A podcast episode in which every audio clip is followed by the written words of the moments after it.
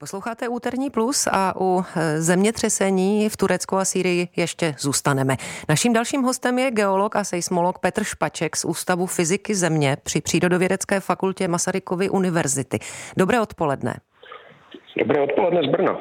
Pane Špačku, bude se půda v regionu v nejbližších dnech ještě významněji otřásat? Co očekávají seismologové? A řekla jsem půda, no tak země, lépe řečeno.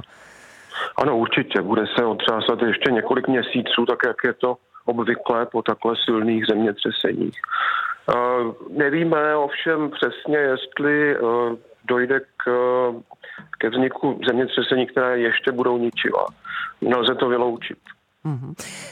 Nelze to vyloučit, eh, co si z toho mám vzít. Po takto velkých nebo masivních zemětřeseních eh, jste říkal, že ta aktivita ještě trvá několik měsíců, to je obvykle, ale na základě čeho mohou sejsmolkové vůbec predikovat, jestli dojde zase k nějakému masivnímu otřesu a nebo to budou jenom nějaké malé dozvuky?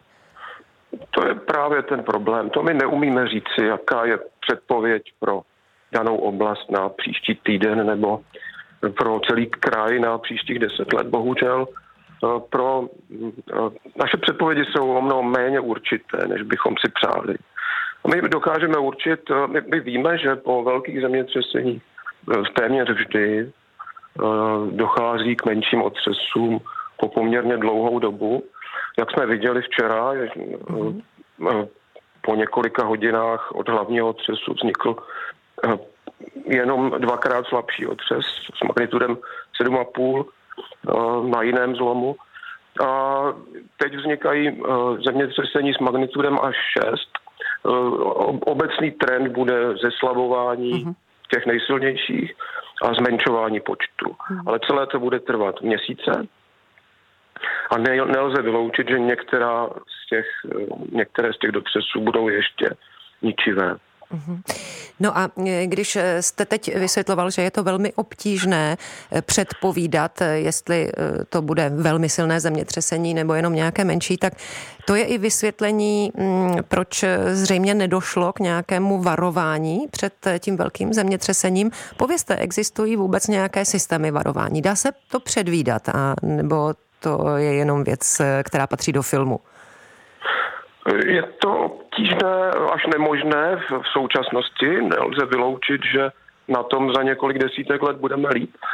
Problém je, že eh, zemětřesení eh, sice vznikají a opakují se v určitých cyklech, ale ty cykly jsou obvykle velmi nepravidelné a často velmi dlouhé. Eh, dlouhodobým měřením my můžeme ty cykly, včetně těch nejistot a nepravidelností, nějak popsat a pokusit se pochopit a ty poznatky aplikovat v předpovědích.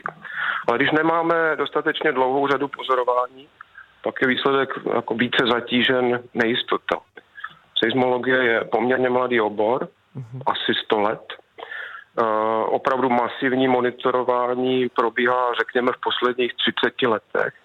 A to je jeden ze zásadních problémů předpovídání. My máme poměrně krátké pozorovací řady na to, jak dlouhé a nepravidelné ty cykly jsou. Mm-hmm. My dokážeme určit s velkou mírou nejistoty, kde je zvýšená pravděpodobnost výskytu zemětřesení.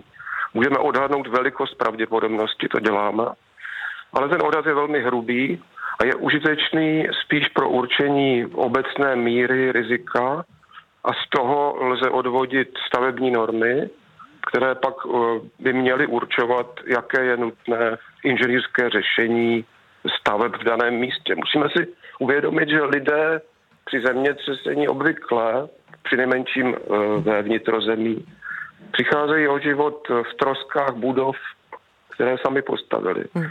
Jenom malé procento umírá důsledku sesuvů půdy. A samozřejmě v pobřežních oblastech je velkým zabijákem tsunami, ale to není tenhle případ. Eh, těch obětí na životech, eh, hlavně v Turecku, je opravdu velké množství, když eh, jste zavedl řeč právě na budovy. Máte hmm. informace o tom, že třeba Turecko podcenilo právě normy při stavbě budov na svém území? Nejde jenom o Turecko, ale taky o Sýrii, musíme připomenout. A určitě je ta, ta, ten způsob a dodržování těch norem je obvykle otázka bohatství společnosti případně nějaké specifické národní kulturní vlastnosti společnosti, jako je osobní přístup k těm normám.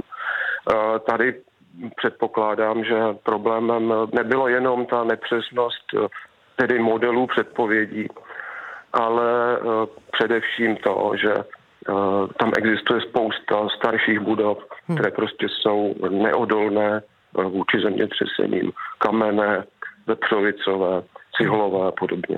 Vysvětluje geolog a seismolog Petr Špaček z Ústavu fyziky země při Přírodovědecké fakultě Masarykovy univerzity.